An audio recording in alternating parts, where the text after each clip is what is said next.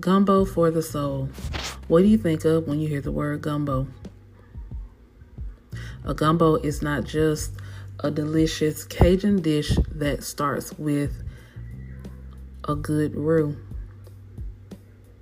A gumbo is made up of several different ingredients, just like we as human beings are made up of several different characteristics. Join me each week as I help you to find your happy place. My happy place is in the kitchen. The three things that help me to find my happy place are affirmations, faith, and food. I look forward to speaking with you each week. Thanks for listening.